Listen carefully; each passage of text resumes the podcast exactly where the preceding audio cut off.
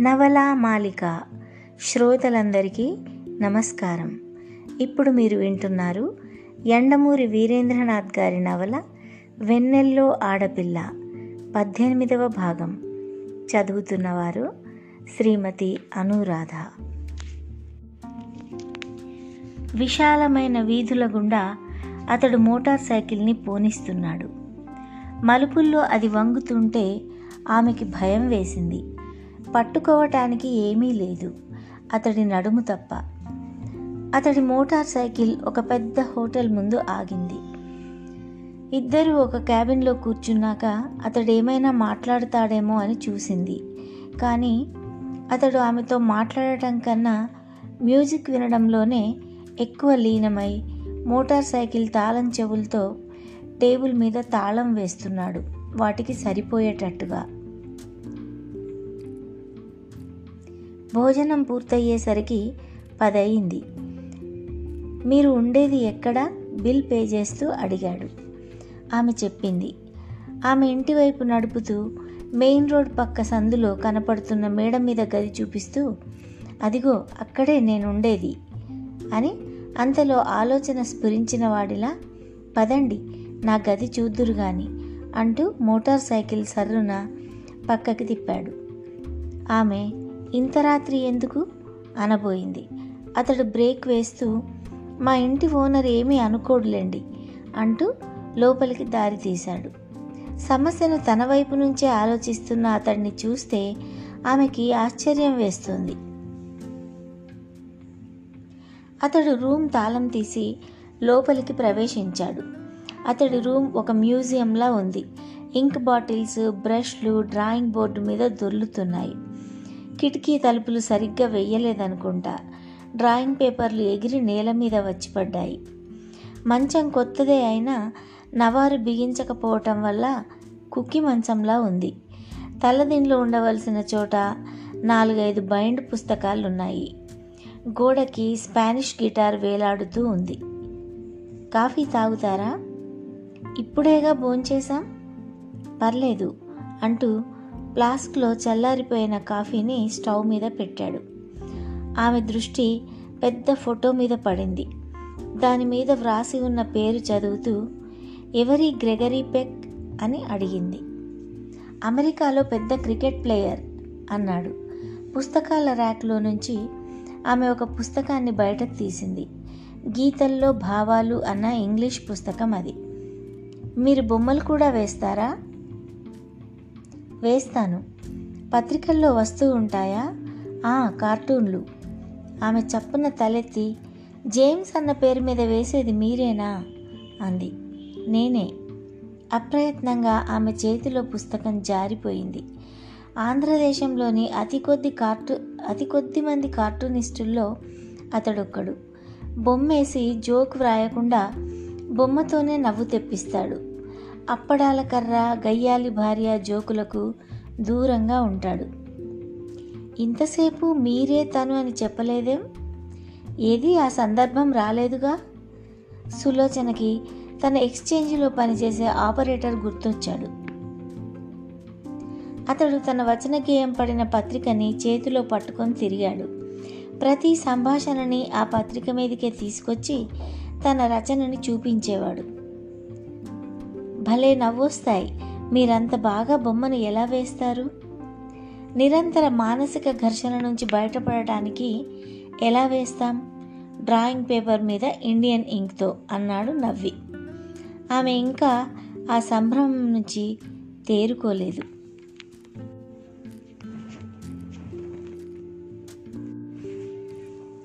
ఈ లోపులో కాఫీ కాగింది. అతడు కప్పుల్ని వెతకటానికి ఐదు నిమిషాలు పట్టింది. న్యూస్ పేపర్ల వెనుక దొరికాయి కప్పులు. ఈ లోపులో కాఫీ చల్లారిపోయింది. దాన్నే తాగారు. దూరంగా ఎక్కడో గడియారం ఒక గంట కొట్టి పదిన్నర అయినట్టు సూచించింది. జేమ్స్ చిన్న లైట్ వేశాడు. గది నీలిరంగులో కనిపిస్తుంది. కిటికీలోంచి వెన్నెల పడుతోంది. ఒక్కసారి గదిలో వ్యాపించిన చీకటికి ఆమె బెదిరింది. కానీ అంతలో అతడు అడిగాడు మీ ఎక్స్చేంజ్ గురించి చెప్పండి. తన సబ్జెక్టు గురించి అతడు అడిగేసరికి ఆమె కొద్దిగా ఉత్సాహపడి ఏం చెప్పను? అంది. ఎక్స్చేంజ్లో తెలిసిన వాళ్ళు ఎవరైనా ఉంటే మనం ఫ్రీగా ఎన్నైనా ఫోన్లు చేసుకోవచ్చునట. నిజమేనా? ఎవరన్నారు? శుద్ధ అబద్ధం ఆమె కొద్దిగా కోపంతో అంది. అలాగే అంటారులేండి నిజం చెప్పండి అంటూ బలవంతం చేశాడు. ఆమె ఆలోచించి నాకు తెలిసినంత వరకు అలా చెయ్యలేం. పోతే అంబులెన్స్లో తెలిసిన వాళ్ళు ఎవరైనా ఉంటే వాళ్ళు లోకల్ కాల్స్ ఫ్రీగా ఇవ్వచ్చును అనుకుంటా మీరు ఆ పొజిషన్లోకి ఎప్పుడొస్తారు? ఆమె నవ్వి ఏం మీరు చేయాల్సిన కాల్స్ ఉన్నాయా? అంది. అతడు తలూపాడు. ఈ విధంగానైనా బిల్లు తగ్గిద్దామనుకుంటున్నాను అని ఏదో జ్ఞాపకం వచ్చిన వాళ్ళ లైన్మెన్ని పట్టుకుంటే ఒకరి బిల్లులు వేరొకరికి పడే ఏర్పాట్లు చేస్తాడట నిజమేనా? అని అడిగాడు. అంటారు కానీ నిజం కాదు. మాకొచ్చిన కంప్లైంట్స్ తొంభై తొమ్మిది శాతం తప్పుడు కంప్లైంట్లే. ముఖ్యంగా ఎస్టీడీ వచ్చాక ఇళ్ళల్లో ఆడవాళ్ళు దూర ప్రాంతాల్లో ఉన్న బంధువులతో గంటల తరబడి మాట్లాడి ఆ విషయమే మర్చిపోతారు. బిల్లు వచ్చాక మగవాళ్ళు ఎగిరిపడుతుంటే తేలుకుట్టిన దొంగల్లా ఉండిపోతారు. అంటే రాంగ్ బిల్లింగ్ అన్నదే జరగటం లేదా? ఆ మాత్రం తప్పులు ఏ డిపార్ట్మెంట్లోనైనా జరుగుతాయి జేమ్స్. మా డిపార్ట్మెంట్ని తప్పు పట్టాలంటే ఒకే ఒకటి ఉంది చాలా నిర్లక్ష్యంగా మా వాళ్ళు చేస్తున్న తప్పు. ఏమిటి? ఇంతమంది ఫోన్లు కావాల్సిన వాళ్ళు వెయిటింగ్ లిస్ట్లో ఉన్నారు కదా భవిష్యత్తులో వీళ్ళు లక్షల దాకా తేల్తారు. ఇంతమందికి కావాల్సిన ఫోన్లు డిపార్ట్మెంట్ ఎందుకు సమకూర్చలేకపోతుంది? కేవలం బ్యాడ్ ప్లానింగ్. ఇప్పుడు ఒక పది కోట్లు ఖర్చు పెట్టడం ద్వారా భవిష్యత్తులో మరిన్ని లాభాలు గడించవచ్చు. ఎక్స్చేంజీలను విస్తృతపరచడం ద్వారా ఫోన్ అడిగిన వారికి పది రోజుల్లో ఇచ్చే ఏర్పాటు చేయవచ్చు. ఎందుకు చేయటం లేదు? అంటూ అంతలో తన ఆవేశంగా మాట్లాడుతున్నానని గ్రహించి ఆపు చేసింది జేమ్స్కి ఆ విషయం పట్ల అంత ఉత్సాహం కలగలేదు. ఇంకో విషయం చెప్పండి అన్నాడు. ఊరు నిద్రకు ఉపక్రమించటానికి ఆయత్తమవుతుంది. తూర్పు దిక్కుగా వెళ్తున్న పక్షి తెల్లగా కనపడుతుంది కిటికీలోంచి. ఏమిటి? మనం ఎవరినైనా ఏడిపించాలంటే వాళ్ళకి ఫోన్ చేసి తిరిగి మన రిసీవర్ సరిగ్గా పెట్టకపోతే వాళ్ళ ఫోన్ పనిచేయదట. నిజమేనా? ఆమె కళ్ళు పెద్దవి చేసి ఇన్ని దారుణమైన ఆలోచనలు మీకెందుకు కలుగుతున్నాయి? అని అడిగింది. నిజమో కాదో చెప్పకూడదా ఏమిటి? నిజమే. ఇంటికెళ్ళ వాళ్ళు కింద లైట్లు ఆర్పేశారు. వరండాలో చీకటి పల్చగా పరుచుకుంది. అతడు కిటికీ తలుపు తెరిచాడు. చల్లటి గాలి రివ్వున వీస్తోంది. టేప్ రికార్డర్ ఆన్ చేస్తూ అన్నాడు. ఏం మాట్లాడినా ఫోనే కాబట్టి అమ్మాయిలు అంతగా పట్టించుకోరని అంటారు. నిజమేనా? మాకు అవసరమైన దానికన్నా ఎక్కువగా అవతలి వాళ్ళు మాట్లాడితే కీ ఆఫ్ చేస్తాం. అది తెలియక మేము ఇంకా వింటున్నాం అనుకొని అవతలి వ్యక్తి మాట్లాడటం కొనసాగిస్తాడు. అలాగే తిట్లు కూడా అంటూ నవ్వింది. నాకు ఆశ్చర్యంగా ఉంటుంది. పొద్దున్నుంచి సాయంత్రం వరకు డయల్ అలా తిప్పుతూనే ఉంటారు కదా. వేళ్ళు నొప్పెట్టవా? పియానో బటన్ సిస్టమ్ వస్తే బాగుండని మేము కూడా అనుకుంటూ ఉంటాం. టేప్ రికార్డర్లో పాట మంద్రస్థాయిలో వస్తుంది. అతడు పక్క మీద ఉన్న పుస్తకాలు తీసి ఆల్మైరాలో సర్దాడు. ఆమె వాచి చూసుకుంది. అతడు తన గదిలో ఫోన్ చూపిస్తూ ఇది నాకెలా వచ్చిందో తెలుసా? అని అడిగాడు. ఎలా వచ్చింది? వెన్నెల్లో ఆడపిల్ల పద్దెనిమిదవ భాగం. చదువుతున్నా మొదటి ఆరు నెలలు మా నాన్నకి హార్ట్ కంప్లైంట్. తర్వాత ఆరు నెలలు మా అమ్మకి హృద్రోగం. ఇంట్లో ఎవరికైనా సీరియస్గా ఉంటే టెంపరీ ఫోన్ ఇస్తారు కదా? వాళ్ళేరి అని అడిగింది ఉన్న ఒక్క గదిని చూస్తూ. నా చిన్నప్పుడే పోయారు అంటూ నవ్వాడు. ఆమె కూడా నవ్వింది. అతడు చాలా క్యాజువల్గా దగ్గరకు వచ్చి ఆమెని చేతుల మధ్యకి తీసుకున్నాడు. ఇదెంతో నిశ్శబ్దంగా మామూలుగా జరిగిపోయింది. ఒక్క క్షణం ఆమెకేమీ అర్థం కాలేదు. అతడి మొహం దగ్గరకొస్తుంది. అర్థమయ్యేసరికి ఆమె ఒక్కసారిగా విదిలించుకొని హిస్టరిక్గా వెనక్కి అడుగు వేసి ఏమిటిది? అని అడిగింది తడియారిన గొంతుతో. ఈమె నుంచి ఈ రియాక్షన్ ఆశించినట్టు అతడు క్షణం విస్తుపోయి మీకు ఇష్టం లేదా? అన్నాడు. అతడి కంఠంలో ఆశ్చర్యం కొట్టొచ్చినట్టు కనపడుతుంది. ఏమనుకుంటున్నారు మీరు నా గురించి? రోషము ఉక్రోషము నిస్సహాయత ఏడుపు కలిసిన కంఠంతో అడిగింది.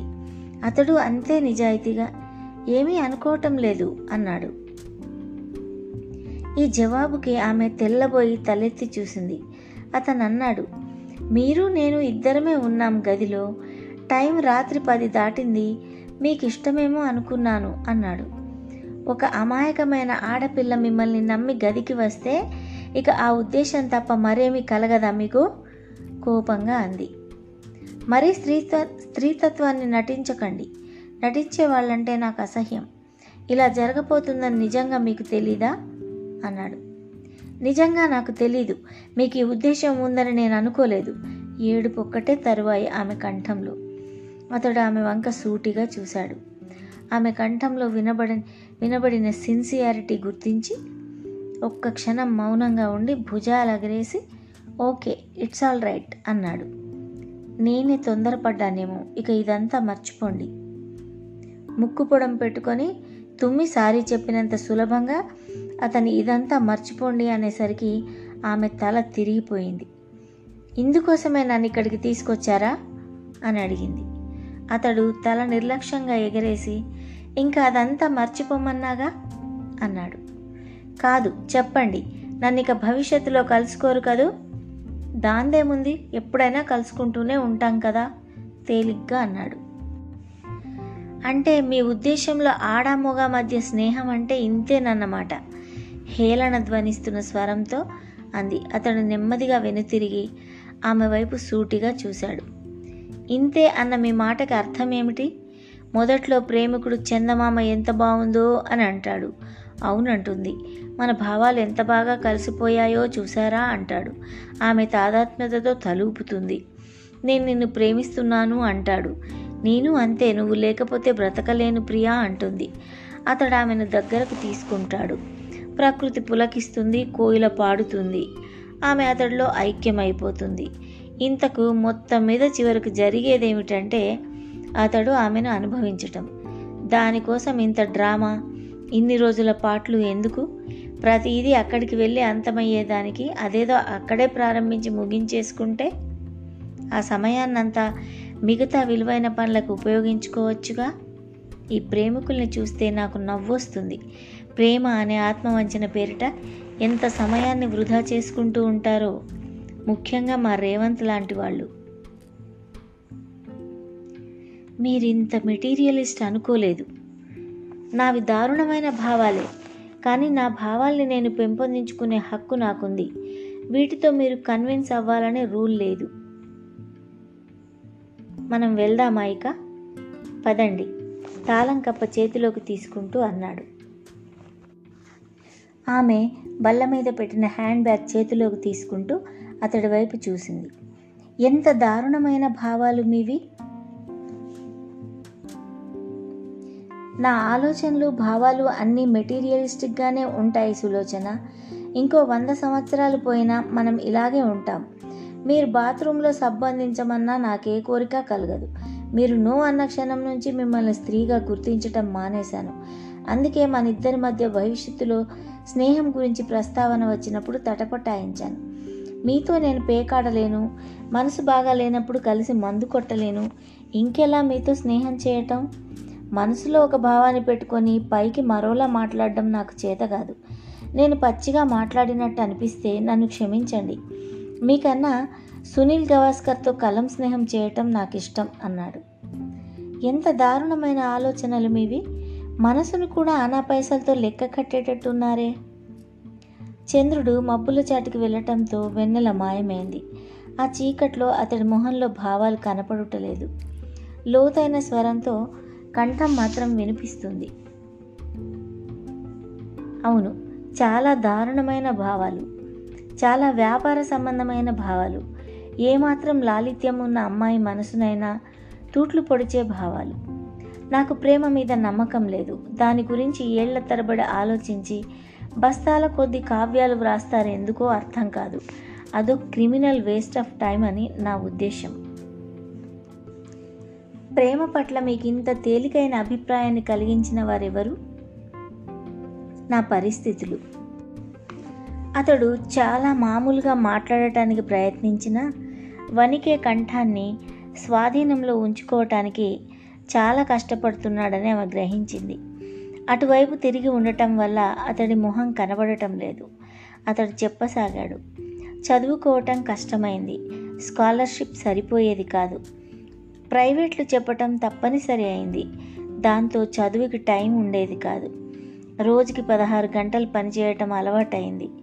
చదువు పూర్తయ్యాక ఒక్కసారి సమయాన్ని ఏం చేసుకోవాలో తెలియలేదు. కార్టూన్స్ గిటార్ అన్నిటికన్నా ఎక్కువగా పుస్తకాలు వీటితో చీకట్లోంచి వెలుగులోకి వచ్చినట్టయింది. ఇంత ప్రపంచం నా చుట్టూ ఉందా అనిపించింది. ఒక్కసారి ఈ స్పృహ కలిగాక ఈ ప్రేమ మీద సున్నితమైన భావాల మీద నాకు నమ్మకం పోయింది. నా ఈ పరిణామానికి అంతటికీ కలిపి మీరు మెటీరియలిజం అని పేరు పెట్టుకుంటే నాకు అభ్యంతరం లేదు. పదండి మనం ఇలా వరండాలో నిలబడి మనసులు విప్పుకోవటం ఏమీ బాగాలేదు అంటూ కదిలాడు. ఆమె కదల్లేదు. నిశ్చేష్టురాలైనట్టు అలానే నిలబడి ఉంది. ఏ మనిషి చెడ్డవాడు కాదు. మనసు లోతుల్లోకి చూడగలిగితే అంతే అనిపించింది ఆమెకి. జీవితాన్ని ఇంత బిజినెస్లా తీసుకునే మీరు పెళ్ళెందుకు చేసుకోలేదు? నా ఉద్దేశం భార్య మీద నెలకి ఓ మూడు నాలుగు వందలు ఖర్చు పెట్టడం ద్వారా ఓ వంట మనిషి కం స్త్రీ కం పని మనిషి వస్తుంది కదా? అంది. ఆమె మాటల్లో ఎగతాళి ఏదైనా ఉందేమోనని అతడు ఆమె వైపు చూశాడు.